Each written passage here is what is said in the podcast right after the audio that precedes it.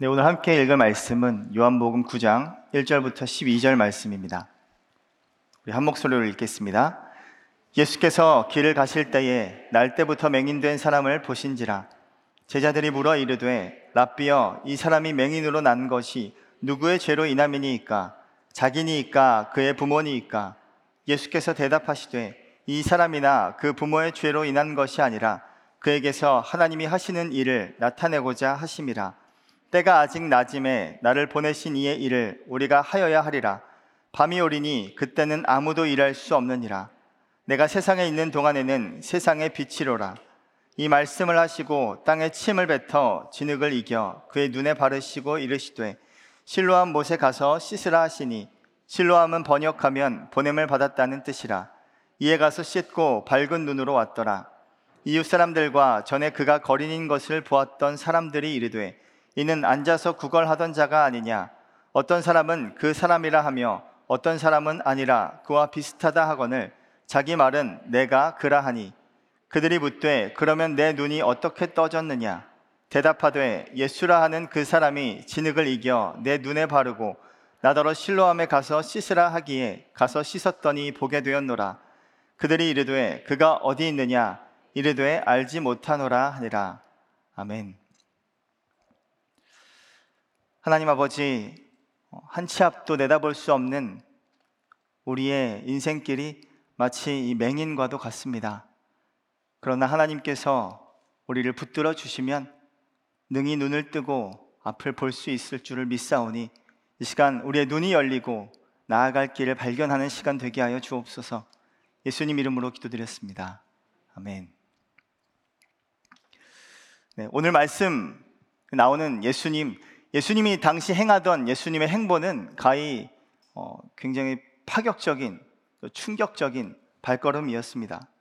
가는 곳마다 수많은 사람들 그리고 특히나 유대 종교 지도자들에 의한 그런 관심과 이목을 한눈에 받았던 것이죠.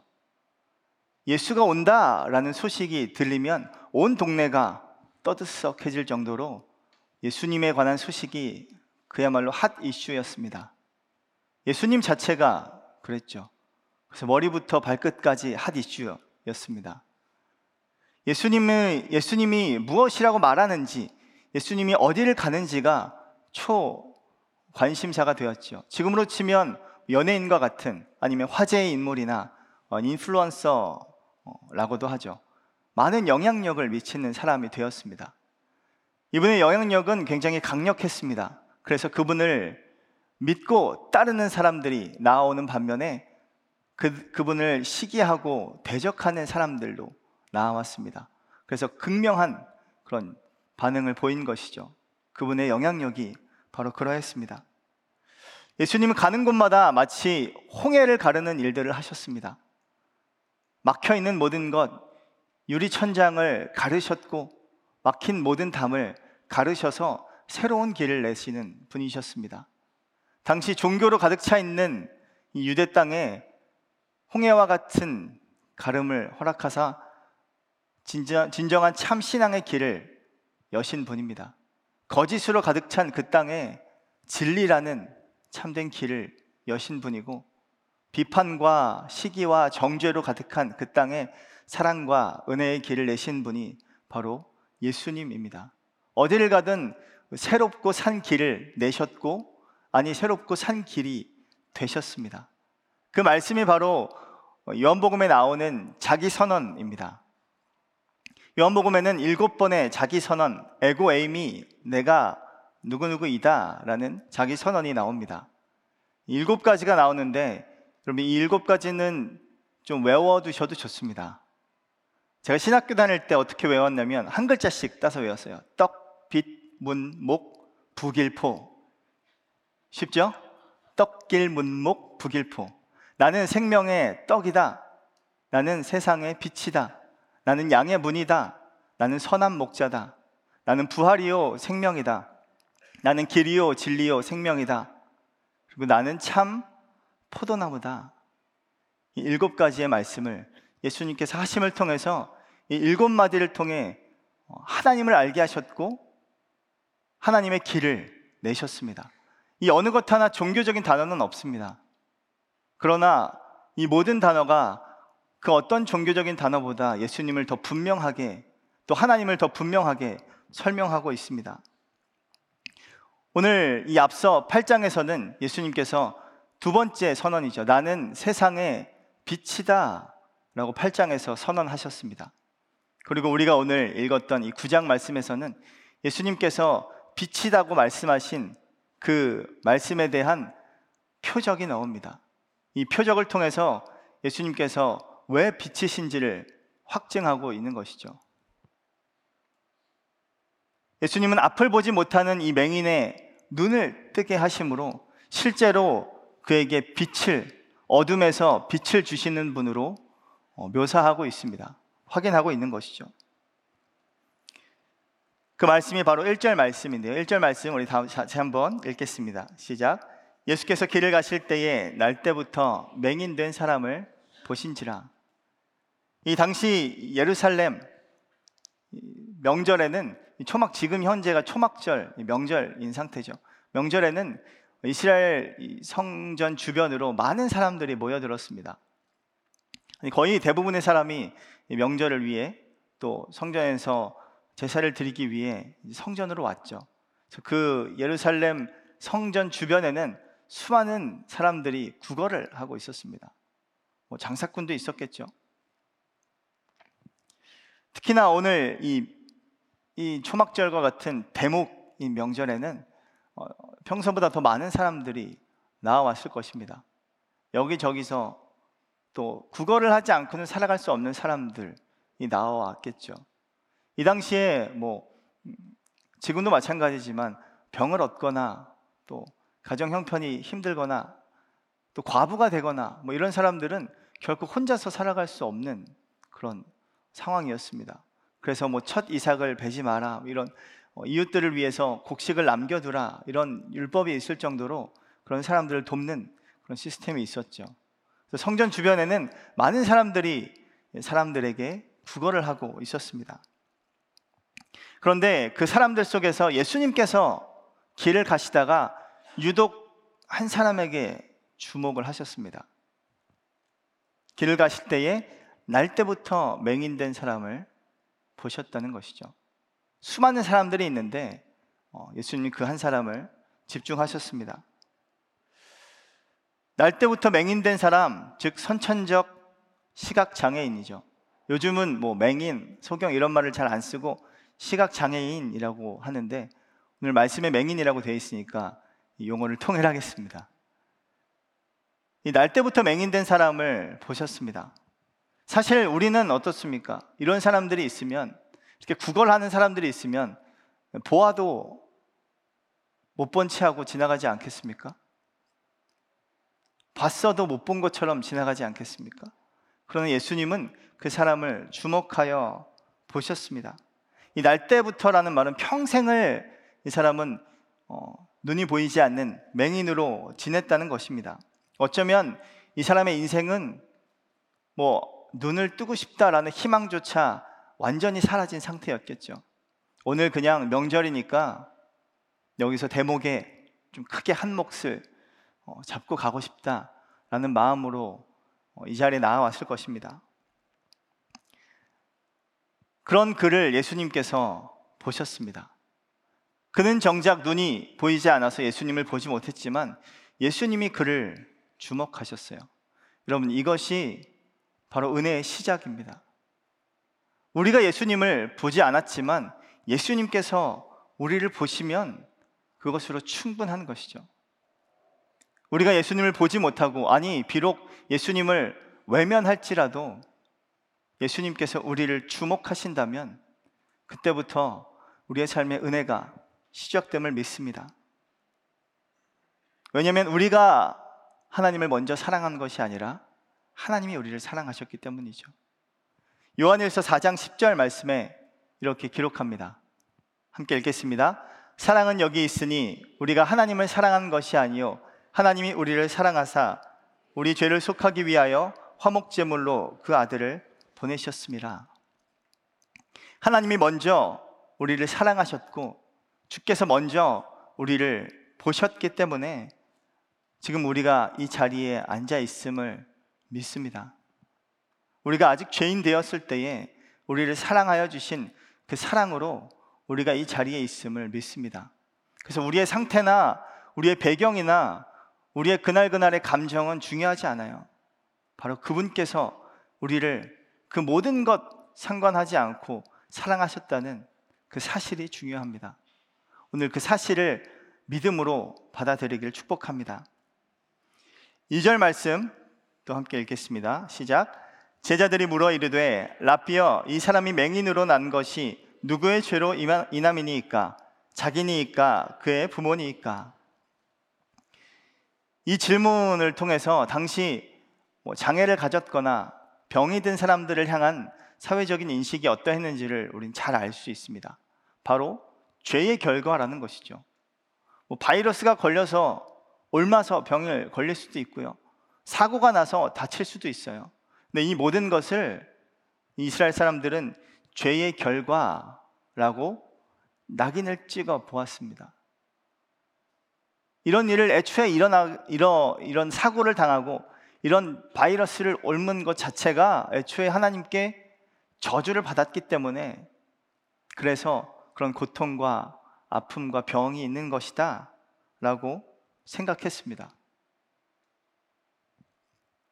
그렇다면 여러분, 날 때부터 맹인된 사람의 삶은 어땠을까요? 어려서부터 늘 정죄와 비난과 모욕과 수치 가운데 살았을 것입니다. 내가 뭔 죄인데요? 눈이 보이지 않는다는 이유로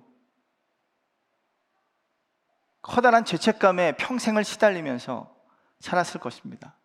그의 부모는 어땠을까요? 여기 제자들이 질문한 요지가 이, 이 사람이 눈이 안 보이게 된, 이 죄인이 된 이유가 부모의 죄 때문입니까? 아니면 자기 죄 때문입니까? 이 맹인을 난 시각 장애인을 잉태해서 출산한 이 부모는 아이를 남과 동시에 철천지 죄인이 되었습니다. 가는 모든 곳마다 손가락질을 당하며 죄책감에 시달려야 했습니다. 자식을 볼 때마다 미안했겠죠. 내가 죄가 많아서 그런가? 얘가 내 죄 때문에 인생이 망했구나. 이 가정에 드리워진 이 짙은 그림자가 보이십니까? 짙은 어둠이 임해 있는 것을 봅니다. 이 사람을 면전에 두고 제자들이 묻는 것이죠. 누구의 죄 때문입니까? 이미 정죄로 시작하는 질문입니다. 이미 판단으로 시작하는 질문이고 이미 스스로가 교만으로 시작하는 질문입니다. 여기서 제자들의 관심은 무엇일까요? 이 사람을 극률이 여기는 것이겠습니까? 아니죠. 그냥 신학적인 이슈에 관한 호기심 뿐이었습니다. 그래서 예수님께 묻는 것이 예수님 이 사람이 죄인인데 누구 죄 때문이에요? 이 말을 이 질문을 들은 예수님이 얼마나 민망하셨을까요? 이게 이스라엘의 현실이구나. 왜냐하면 율법에 그렇게 기록되어 있기도 합니다. 이 아버지의 죄악을 자식에게 3, 4대까지 이르게 하리라 라고 이 죄의 벌에 대해서 하나님께서 강조하시면서 이런 말씀을 언급하셨어요. 그러나 나중에 다시 뭐 자기의 죄는 자기가 받는다. 부모의 죄를 물려받지 않는다라는 말씀이 있기도 한데 이 모세의 율법에 기록되었다는 이유로 이들은 당연히 이렇게 생각했습니다. 아버지의 죄악 때문에 이 아이가 자기의 죄악 때문에 뭐 뱃속에 있을 때 부모가 큰 죄를 지었구나. 그 죄가 아이에게 물려갔구나. 뭐 이렇게 생각했겠죠. 그런데 이러한 모습이 어찌 보면 자칫 우리 믿는 사람들, 우리가 범할 수 있는 오류를 그대로 보여주고 있습니다. 상대방을 향한 긍휼함, 긍휼함과 그 애통의 마음은 뒷전에 둔 채 그 원인이 무엇인지, 그 경위가 무엇인지, 그 책임이 누구에게 있는지 먼저 정죄하고 판단하는 것이 믿는 자들의 모습이기 때문입니다. 지금 우리가 성경 통독을 하고 있는데 욥기를 읽고 있어요. 욥기의 친구들이 그랬습니다. 본인의 자신들은 하나님의 뜻을 하나님의 뜻대로 어, 말한다고 얘기하지만 결론은 그 사람을 비난하는 비난이었죠. 그래서 욥이 새 친구의 말을 들으면서 이렇게 고백합니다. 너희는 다 재난을 주는 위로자들이구나. 너희가 위로한다고 말하지만 너희의 말은 다 재난과 같구나. 나에게 재앙을 안겨주는구나. 어쩌면 우리가 이런 모습은 아닌지 좀 돌아보아야 합니다. 사람들은 사람들은 다 그래요. 타인의 고통을 판단하고 정죄하기에 바쁩니다. 이게 왜 일어났어? 누구 때문인데? 무슨 일인데? 그러나 예수님은 그렇지 않다는 것이죠. 예수님은 그를 정죄하지 않고 극률이 여기시고 사랑을 베푸사 고치시고 회복하시는 분입니다. 가늠하다가 현장에서 붙잡힌 여인이 예수님께 붙잡혀 왔습니다. 그래서 모든 사람들이 돌을 들고 이 사람 어떻게 할까요? 예수님의 손짓 하나만 기다리고 있을 때 예수님이 땅에 뭘 적으시고 정죄하지 않으셨죠. 모든 사람들이 물러간 후에 예수님이 이렇게 말씀하십니다. 나도 너를 정죄하지 않겠다. 그러니 가서 다시는 죄를 짓지 말아라. 예수님은 정죄하는 분이 아니라 그를 사랑하시고 또 고치시고 회복하시는 분입니다. 우리가 이런 예수님의 마음을 품기를 바랍니다. 정죄하기에 앞선 우리의 판단을 내려놓고 예수님의 마음으로 예수님의 눈으로 어, 사람들을 볼 수 있게 되기를 바랍니다. 3절 말씀 또 읽겠습니다. 시작. 예수께서 대답하시되 이 사람이나 그 부모의 죄로 인한 것이 아니라 그에게서 하나님이 하시는 일을 나타내고자 하심이라. 누구의 죄 때문입니까? 라고 물었을 때 예수님께서 뭐 누구의 죄 때문이 아니라 바로 하나님의 일을 나타내고자 합니다. 여러분, 하나님의 일은 무엇입니까? 하나님을 영화롭게 하는 하나님의 영광을 나타내는 일입니다. 하나님의 일은 어둠 가운데 있는 한 영혼을 빛 가운데로 이끌어내사 구원하시는 게 하나님의 일이고 그래서 마침내 지금 이 흑암 가운데 있는 이 세상을 세상에 빛이신 예수님께서 이끌어내사 구원하시는 그 구원 사역이 바로 하나님의 일입니다. 이 맹인은 이 위대한 하나님의 일, 그 몇 천 년 전부터 구약 성경에서 예언되었고 그 예언을 이루시기 위하여 오신 예수님의 그 일, 그 하나님의 일을 증거하기 위해 나타내기 위해 그가 맹인인 것이다. 그가 있는 것이다. 라고 말씀하는 것입니다. 이 말을 들은 제자들은 얼마나 놀랐을까요? 죄 때문이 아니라고? 아니, 우리가 배우고, 우리가 들었고, 우리가 그렇게 학습돼서 자라왔던 그게 그게 아닌데, 예수님은 전혀 다른 말씀을 하시는 것이죠. 이 말을 들은 당사자는 어땠을까요? 평생을 내가 죄인이고 왜 도대체 나에게 하나님이 이런 시련을 주셨을까? 왜 하나님이 나를 버리셨을까? 왜 나는 죄인으로 태어났을까? 손가락질 받으며 살아야 하나? 그 인생에 풀리지 않았던 수많은 그 의문과 그 아픔이 오늘 이 예수님의 한마디를 통해서 눈 녹듯이 사라지는 것을 경험했을 것입니다. 아니, 거짓말이어도 믿고 싶었겠죠. 아, 내 죄 때문이 아니라고?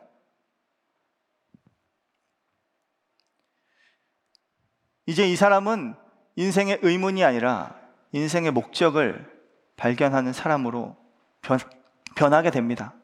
모든 묶임에서 벗어나고 풀려나는 것을 경험하는 것이죠. 여러분, 우리도 마찬가지입니다. 왜 나에게 이런 아픔이, 왜 나에게 이런 연약함이, 왜 나에게 이런 고통이 있었나? 어쩌면, 아니, 분명히 하나님께서 하나님의 일을 나타내시기 위해 그러한 것들을 허락하셨음을 믿습니다. 그래서 우리의 연약함과 우리의 아픔과 우리의 상처와 우리의 컴플렉스와 우리의 고통이 하나님의 일을 나타내는 귀한 통로가 되기를 주의 이름으로 기도합니다. 4절 5절 말씀 함께 읽겠습니다. 시작. 때가 아직 낮음에 나를 보내신 이의 일을 우리가 하여야 하리라.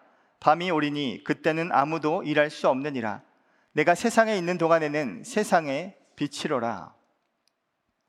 때가 아직 낮음에 예수님은 늘 이 공생애를 사시면서 때를 언급하셨습니다. 그래서 이 때를 늘 기다리셨고 이 때를 늘 분별하셨습니다. 그래서 예수님이 하시는 말씀 중에 아직 내 때가 이르지 않았다. 아직 때가 이르지 않음에 이런 말씀들이 이 복음서에는 자주 등장하죠. 그리고 때가 오면은 때가 이르면 마침내 그런 일들이 일어날 것이다. 그리고 때가 가까이 왔다. 이런 때에 관한 말씀을 많이 하십니다. 예수님은 이 때를 위해서 왔고 이 때를 기다리셨고 이 때를 완성하셨습니다. 그것이 바로 예수님의 구원 사역, 즉 십자가를 의미합니다. 아직 때가 이르지 않았다 하는 것은 십자가를 질 때가 아직 되지 않았다 이런 말씀이죠. 그래서 아직 이 때가 낮이라는 것은 예수님께서 십자가를 지기 전에 아직 공생의 사역을 할 수 있는 시간을 말씀하고 때가 밤이 됐다라는 그 밤은 예수님의 죽음을 의미합니다.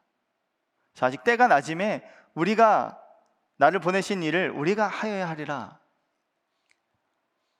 지금 이 때가 낮음을 믿습니다. 이때에 우리가 해야 할 일을 해야 하는 것이죠. 유대인과 종교 지도자들은 자신들이 생각하는 때를 가지고 예수님을 판단하고 책망했습니다. 그들의 때는 무엇이었을까요? 뭐 명절이나 절기와 같은 안식일, 뭐 유월절 그런 때였죠. 그들이 율법을 지켜야 하는 그런 때를 의미했습니다. 뭐 손을 씻을 때, 또 어디를 가야 할 때, 무슨 일을 하지 말아야 할 때, 이런 때를 놓고 이 때를 지키는 것에만 관심을 두었지만 예수님이 말하는 거대한 물줄기인 하나님의 때는 정작 놓치고 있었던 유대인들의 모습을 볼 수 있습니다. 눈앞에 있는 이 때를 판단하고 정죄하기에 바빴지 정작 하나님이 말씀하신 거대한 구원의 물줄기 하나님의 때를 놓치고 있는 것이죠. 그들은 율법을 지키느라 율법의 완성이신 예수님을 놓쳐버렸고 그들의 전통과 또 절기를 지키느라 가장 중요한 하나님의 때를 놓쳐버리는 그런 어처구니 없는 모습을 보게 됩니다. 여러분, 지금도 이런 모습이 얼마나 많은지 모릅니다. 내가 중요하다고 생각하는 것을 하느라 정작 하나님께서 중요하시다고 말씀하시는 하나님의 일을 놓치고 있는 경우가 얼마나 많습니까? 그런 교회가 얼마나 많았습니까? 사역하는 것 중요하죠. 직분을 얻는 것 중요합니다. 예배의 절차와 예배의 형식, 순서도 정말 중요하죠. 그런데 이렇게 이런 중요한 것들을 하느라 정작 본질을 놓쳐버린다면 여러분 모든 것을 놓쳐버리는 것과 똑같습니다. 그래서 우리는 이 본질을 놓치지 않기 위해 몸부림치는 것이죠. 안간힘을 써서 우리의 몸을 쳐가며 그렇게 어, 신앙생활을 하는 것입니다. 다른 것을 일단 제쳐두고 먼저 성경만 읽는 것, 다른 뭐 교제와 모임을 일단 제쳐두고 예수님을 아는 것, 그것이 더 중요함을 믿기에 저와 여러분이 앞으로도 계속 심한 몸부림을 치기를 축복합니다. 왜냐하면 곧 밤이 오기 때문이에요. 뭐 예배를 드릴 수 없는 날이 오기 때문이죠. 얼마 전에 아침에 저희가 아침 예배를 드리는데 핸드폰에 이 재난 알림이 정말 수십 개의 핸드폰에서 울려 버렸습니다. 예배가 중단됐죠. 뿅뿅 하느라. 뭐 물론 오버로 끝났지만 그 사실, 사건을 겪으면서 아 우리나라가 전쟁 상황이구나. 위험한 상황이 있구나. 여전히. 뭐 친구들 주변을 둘러보니까 뭐 배낭을 메고 가족들과 작별 인사를 하고 밖으로 뛰쳐나갔던 친구들도 있더라고요. 아, 이게 현실로 일어날 수 있는 일이구나. 여러분, 곧 밤이 옵니다. 우리 6절, 7절 말씀 읽겠습니다. 시작. 이 말씀을 하시고 땅에 침을 뱉어 진흙을 이겨 그의 눈에 바르시고 이르시되 실로암 못에 가서 씻으라 하시니 실로암은 번역하면 보냄을 받았다는 뜻이라 이에 가서 씻고 밝은 눈으로 왔더라. 여러분 저는 이 부분을 읽을 때 늘 왜 이런 이상한 방법으로 예수님께서 기적을 베푸셨나 의문이 들지 않습니까? 침을 뱉어서 아이 들어 뭐 이런 마음이 들지 않겠어요? 침을 칵 해서 뱉었을까요? 아니면 그냥 뱉었을까요?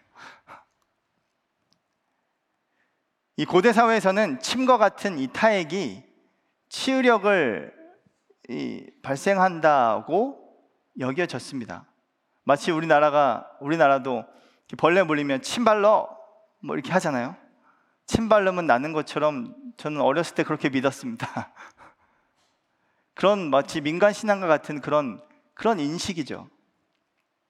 그러나 오늘 예수님께서 침을 뱉으셨다는 것은 이 침에 무슨 효력이나 무슨 치유력이 있었던 것이 아니라 그냥 단지 정말 진흙을 이기기 위해 진흙을 반죽하기 위한 그런 모습이었습니다.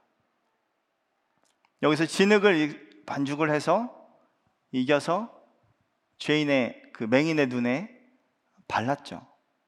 진흙을 이겨서 바르는 이 모습이 하나님의 창조 사역을 떠오르게 합니다. 창세기 2장 7절 말씀에 하나님께서 사람을 지으실 때 이렇게 지으셨어요. 함께 읽겠습니다. 시작. 여호와 하나님이 땅의 흙으로 사람을 지으시고 생기를 그 코에 불어넣으시니 사람이 생명이 되니라. 이 본문을 공동 번역, 이 번역본으로 보면 진흙으로 사람을 빚어 만드시고 라고 번역합니다. 다른 모든 창조는 하나님께서 그냥 말씀하셨어요. 빛이 있으라. 그래 말씀으로 창조하셨는데 오늘 유일하게 사람만 흙으로 지으셨습니다. 이와 같이 하나님이신 예수님께서 이 진흙을 이겨서 고치시는 모습은 의료 행위가 아니라 바로 창조 행위에 가깝다고 볼 수 있습니다. 하나님께서 다시 그 시력을 시력이 죽어버린 그 눈을 다시 살리신 것이죠. 창조 행위죠. 설마 진흙으로 안경을 만들진 않았겠죠. 그의 눈을 그의 시력을 온전하게 회복 시키는 사역을 하셨습니다.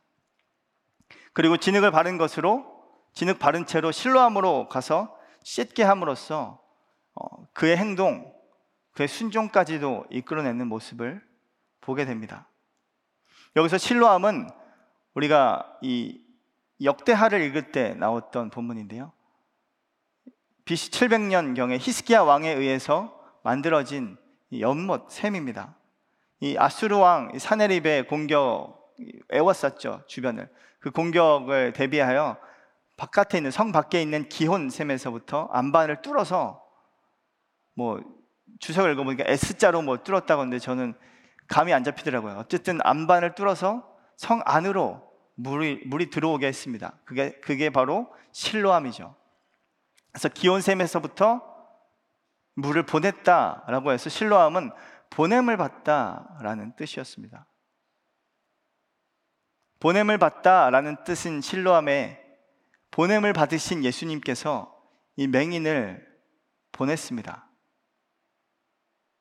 어쨌든 분명한 보냄이 있다는 것이죠.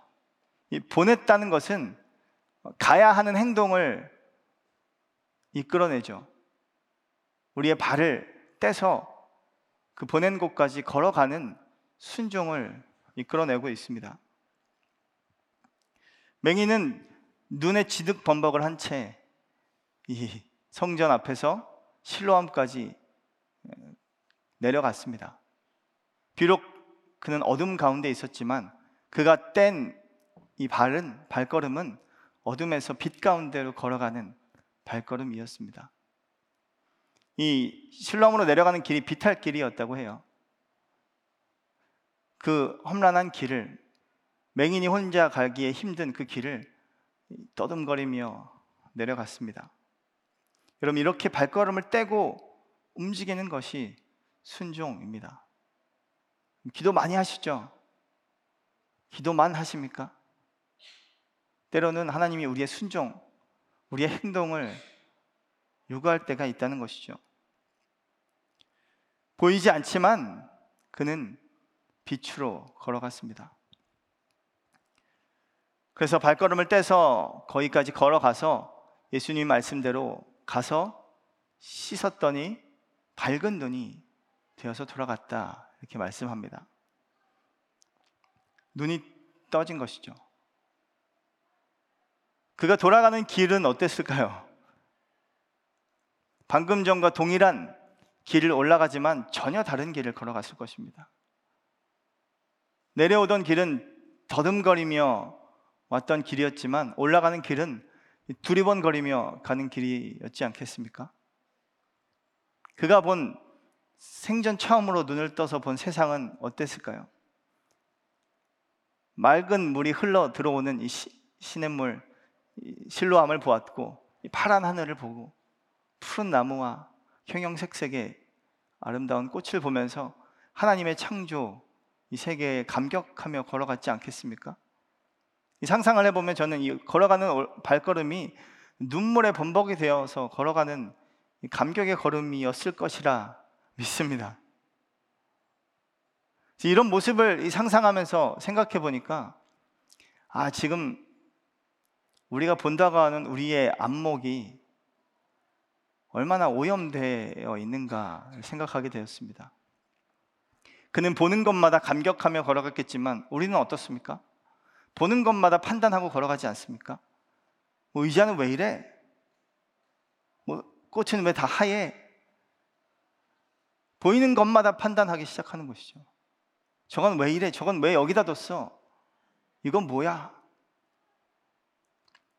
어쩌면 이미 안목의 정욕에 그대로 오염되어 버린 우리의 시각을 다시 한번 눈뜨게 하는 말씀이라고 믿습니다. 우리도 이 사람들처럼 이 사람처럼 영적으로 소경되었던 사람임에도 우리의 걸어가는 이 길에서 하나님을 향한 감격과 감사를 잃어버렸다면 우리는 어쩌면 여전히 맹인으로 있는 것이죠. 그래서 나의 만족, 나의 안목이 아니라 주님의 시선으로 어, 우리의 삶을 보게 되기를 축복합니다. 8절부터 10절 말씀입니다. 이웃 사람들과 전에 그가 거린인 것을 보았던 사람들이 이르되 이는 앉아서 구걸하던 자가 아니냐 어떤 사람은 그 사람이라 하며 어떤 사람은 아니라 그와 비슷하다 하거늘 자기 말은 내가 그라 하니 그들이 묻되 그러면 내 눈이 어떻게 떠졌느냐 방금까지 눈이 보이지 않던 사람이 두리번거리면서 걷는 이 모습을 본 이웃 사람들과 또 그를 아던 사람들은 충격에 휩싸였습니다. 아, 그 사람 아니야. 왜냐면 말도 안 되는 일이기 때문이죠. 아유, 그 사람 닮은 사람일 거야. 그러자 맹인이 말하죠. 내가 그라.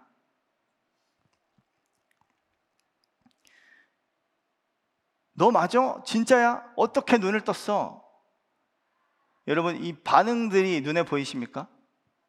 이 반응들을 저는 생각하면서 어쩌면 예수님을 만난 사람, 사람의 주변 반응이 어, 이래야 하지 않나 라고 생각이 들었습니다. 우리 교회 지체 안에도 이런 분이 계셨어요. 뭐 매일 기독교 욕을 하고 목사 욕을 하고 교회 욕을 하는 것을 안주로 삼던 조롱하던 것을 그런 어, 삼던 어떤 남자분께서 평생 아내의 기도를 통해서 예수님을 믿게 됐습니다. 정말 기적적으로 예수님을 믿게 된 것이죠. 예수님을 이분이 예수님을 믿었다는 사실이 너무도 충격적이어서 이분의 새 아들이 이곳에 나와서 세례를 받았습니다. 네. 그리고 같이 그렇게 욕을 하던 처남이 그 소식을 듣고 아 제가 교회를 다니게 됐어요. 머쓱한 표정을 짓더래요. 그래서 너무 충격적이었답니다. 아니 어떻게 이 처남이 교회를 나가지?